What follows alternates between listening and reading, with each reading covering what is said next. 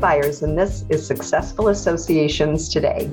My guest is Arlene Pietranton, PhD, CAE, who has served as the Chief Executive Officer of the American Speech Language Hearing Association, ASHA, since 2004, and she will retire at the end of 2021. Before working at ASHA, Arlene was on staff at the George Washington University Medical Center in Washington, D.C., where she held several clinical and administrative positions as a speech language pathologist and member of the Medical Center Administration. She is an ASHA Fellow and a Fellow of the American Society of Association Executives. She's been recognized as a top uh, 2015 Association and Nonprofit Innovator. She received the 2015 Professional Society CEO of the Year by CEO Update, 2018 Association Executive of the Year by Association Trends, and she was the 2018 recipient of ASAE's Key mm-hmm. Award. Arlene has more association knowledge in her pinky than most of us do in our whole our whole bodies. So I'm especially happy to have her here today. Welcome, Arlene. Thank you, Mary. I really appreciate the invitation to be with you. So, we're talking about the most important aspects of creating an innovation culture for an association. And I would be curious from your perspective what these are. So, I want to answer your question uh, and, also say um, that at ASHA, I don't think we think so much about um, an innovation culture per se but a culture that will enable us to bring our best, to deliver the best value um, for members, to provide the most engaging work experience for all of us, um, where we can uh, embrace and recognize that you know change is the one constant, right? Um, you're ne- you're not going to be doing things the same way. So sometimes it's evolutionary it's how do we make it better? It's incremental and evolutionary. Sometimes it's we need to grow this and we need to move this to a different place to really deliver on behalf of our members.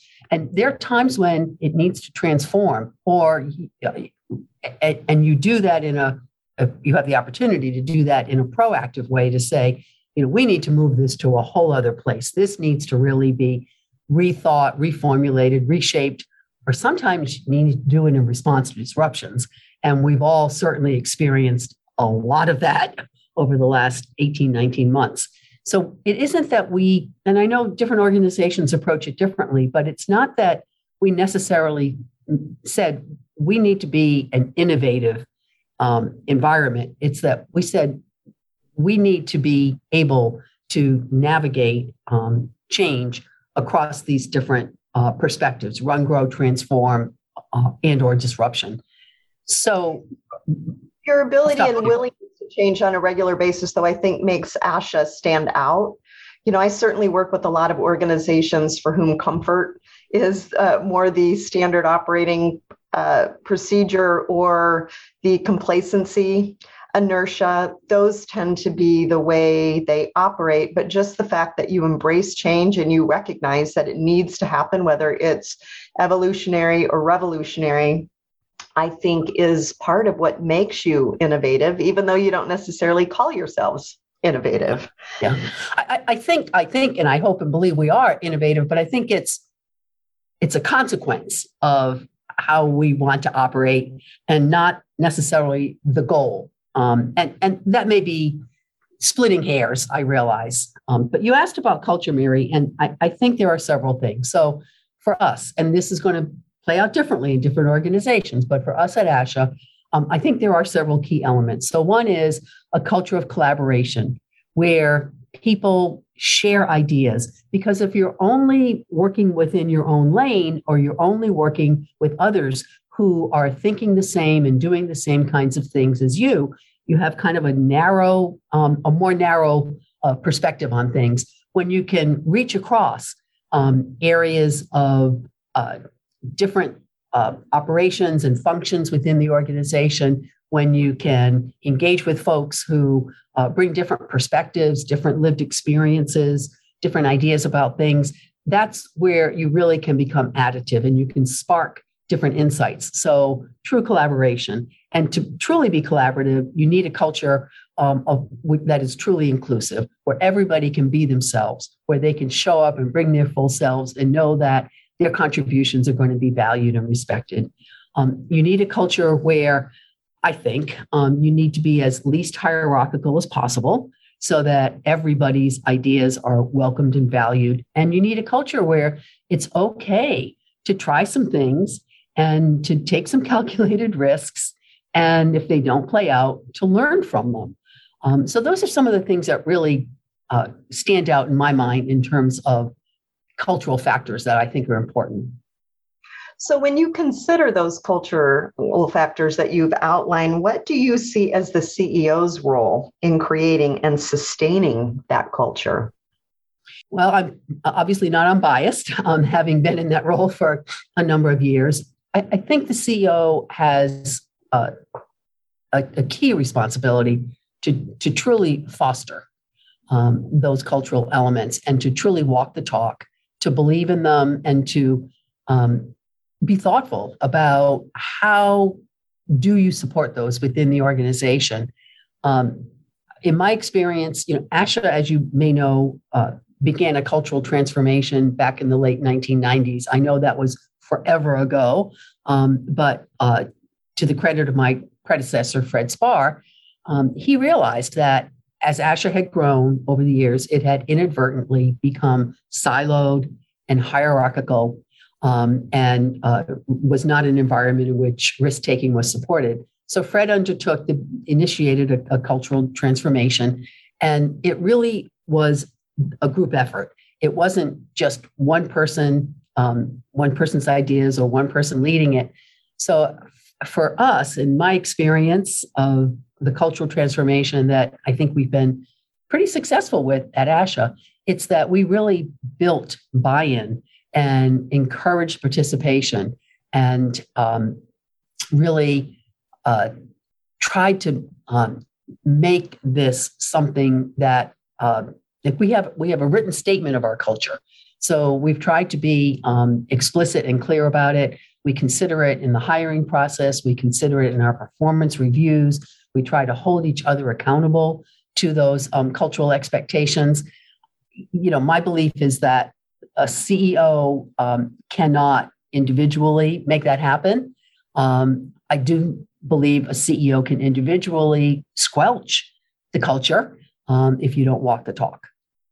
I would agree with that. I think it's a lot easier to talk about being inclusive and welcoming and encouraging and allowing people to fail than it is to actually do that, especially when you're, you know, part of your success as a CEO is measured by the organizational activity and success. Uh, so, so for some, it's a little easier to try to hold on to control and to hold on to the reins and try to run things alone. But that whole team effort, and that is certainly something that I see with organizations that are innovating, is the collaboration, as you mentioned, being an important aspect of it uh, because it really is too much for one person to do. And especially now in the middle of a pandemic, and when we look at what, what life is going to look like post pandemic, it's all hands on deck. We saw that at the beginning. And I think that might be a silver lining that will come out of this is that we've seen what we can do when we pull together. But, you know, just because of associations being what they are, there are obstacles that are inherent when it comes to associations and innovation. And from your perspective, what are those or what might those be? I don't think there's any novel insights in terms of you know how how I would answer that, Mary. Um, you know, we as um, as associ- associations oftentimes are a bit risk adverse, and that's understandable. You know, we are organizations that are set up for the long run. Um, we have fiduciary responsibilities to our members and other stakeholders. We have societal responsibilities for which we've been granted a nonprofit tax status. So, you know, there are a variety of um, constraints and limitations that we really do need to uh, respect and and and operate within. Um, there's also, and again, others have pointed this out. There's the um, unusual. I don't know if it's unusual. There's the reality of the um, the duality of authority within associations. You know, the role of the volunteer leaders, the board of directors, in terms of um, focusing on the priorities, the vision, the what of, of the organization's um, efforts, and then the staff leadership in terms of the how to accomplish those things. So um, there's a need to bring those into alignment um, where both of those decision sets of decision makers understand and respect the role and responsibility of one another, but they're able to interface with one another to be able to um, help contribute to and um, and have some influence in one another's efforts. Um, you know, there's a great slide. I know you're familiar with it in um, the Exceptional Boards Symposium that talks about you know the the what and the how, but then shows the reality of you know when our board's deciding what, our uh, senior staff are fully involved in the conversation. They're going to offer historical perspective, opinion, concerns, um, uh, factual information. When it comes when it comes time though to make the vote, it's only the board that gets to vote.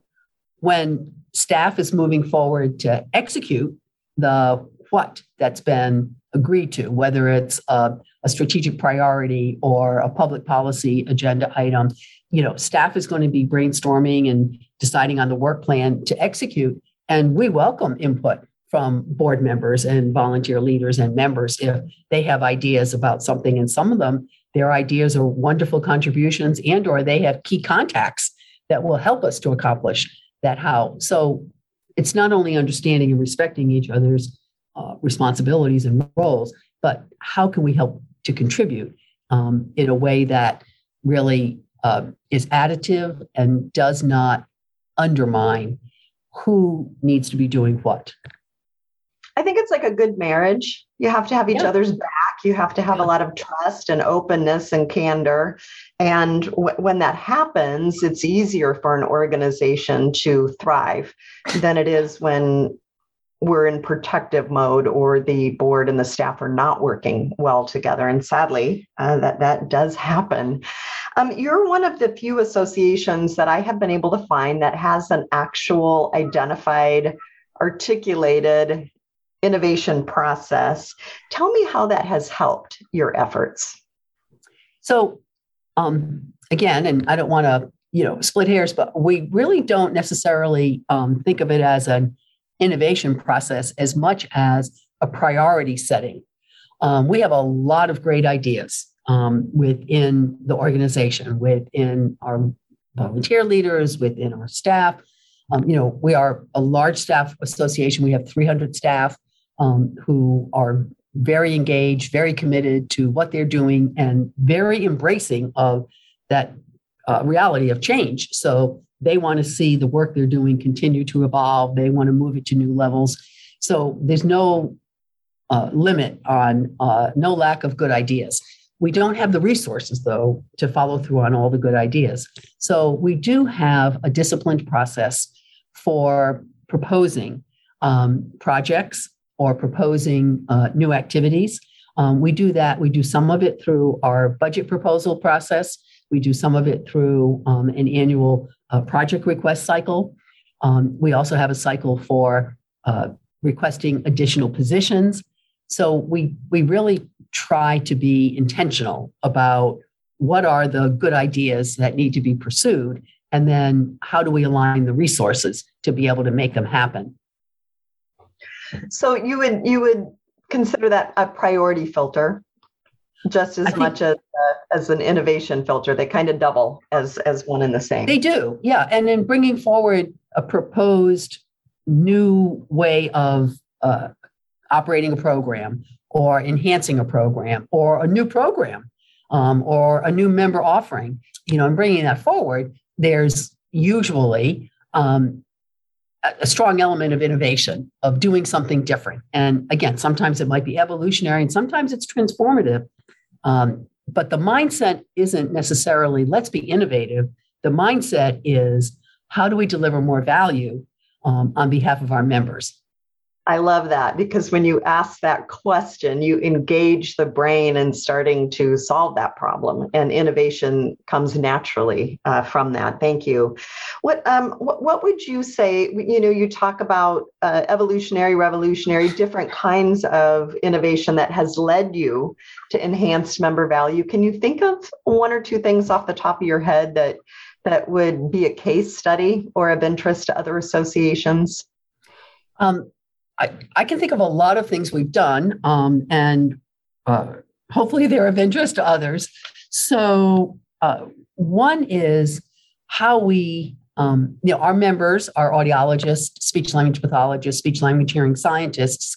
The majority of our members engage in clinical practice. They are seeing uh, clients and patients or students in an academic setting, in a school setting. So, having current, accurate, evidence informed practice information is hugely important to our members. Um, up until a few years ago, the primary way that we did that was by pulling together um, uh, groups of members with subject matter expertise who would develop documents um, about best practices, and those documents would be available on our website. Um, it took typically took at least a couple of months for those members to complete those documents, and then, of course, once they were posted, um, they would inevitably um, there'd be new information that uh, could further inform uh, the the guidance that was there. Um, that you couldn't just incorporate into the existing document had to go back through subject matter expert review, um, approval by the board of directors. So there was a very um, disciplined and formalized process for doing that. We realized that the rate of change of information was such that you, that length of time was was a barrier.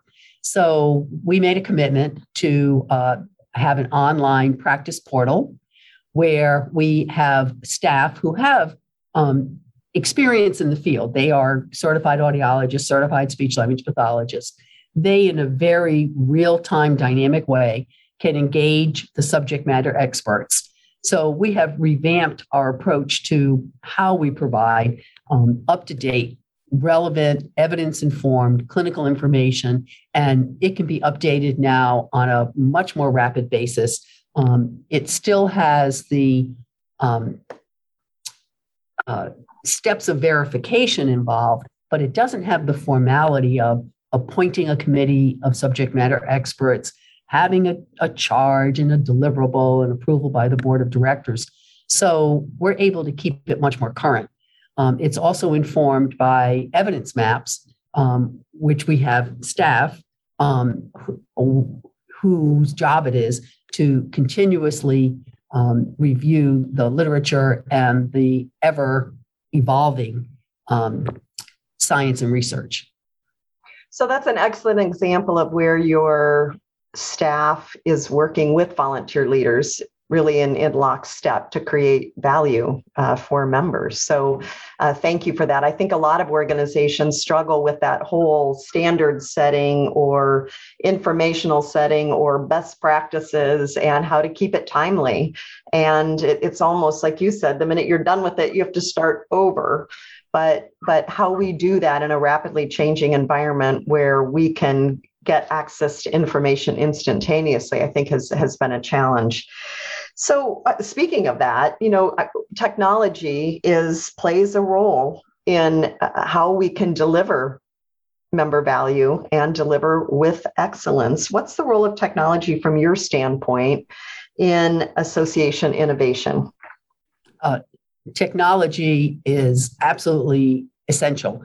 It is the very backbone on which we operate. It's a little bit like the air we breathe or the electricity, you know, that we take for granted. Um, we, uh, our, our ability to, and, and, we've certainly seen over these last 19 months, um, in a way uh, even more compelling, how important various platforms um, uh, are to enable access to information, people to connect, to be able to collaborate with each other, um, you know, when I first started working at ASHA in the mid 1990s, um, we had fax on demand. Um, you know, we had uh, a lot of members.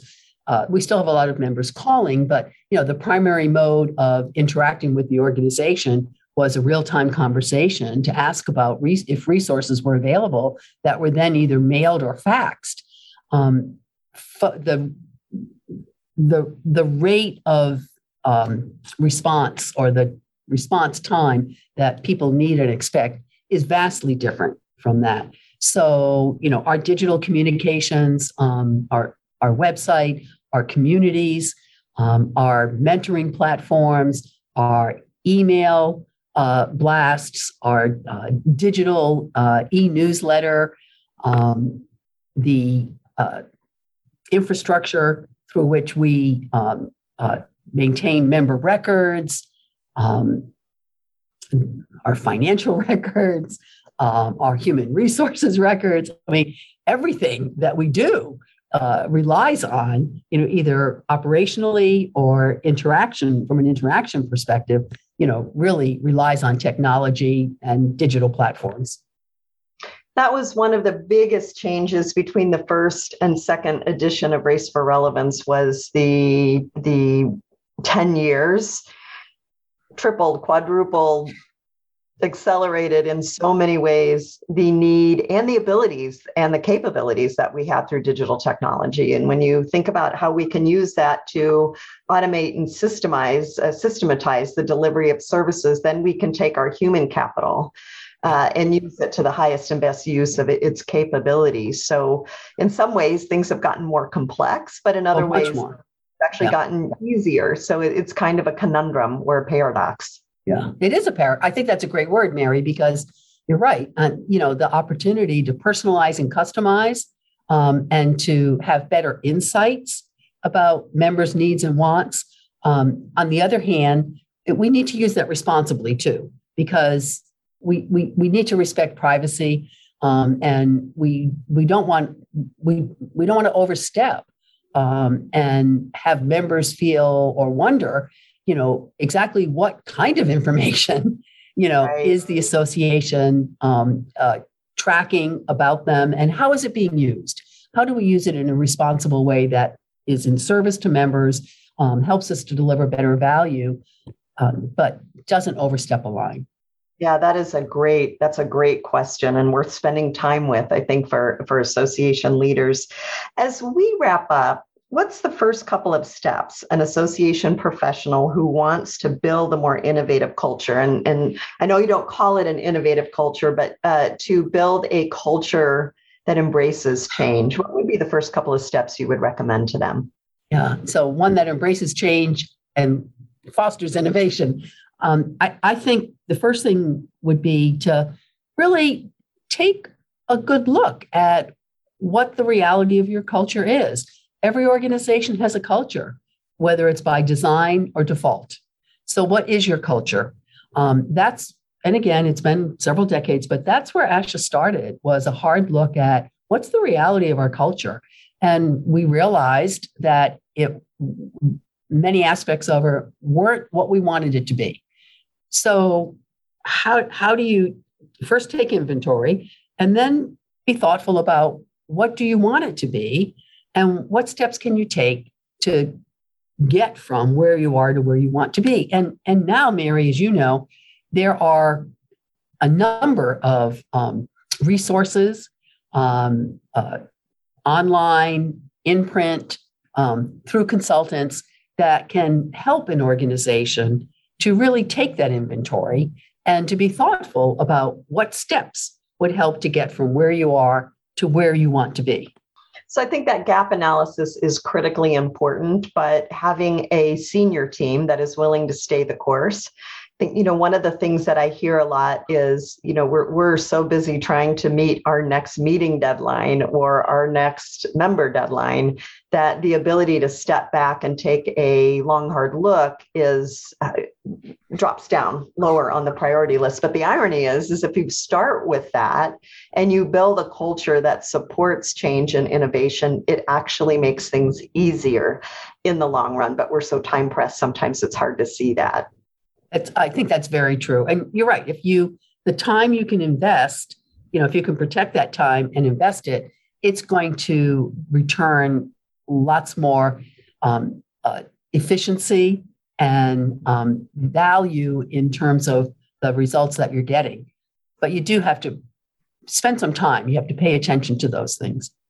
Intentional and deliberate. I think those are two words that that sums up the approach. Arlene, it's been such a treat to have you here. Thank you.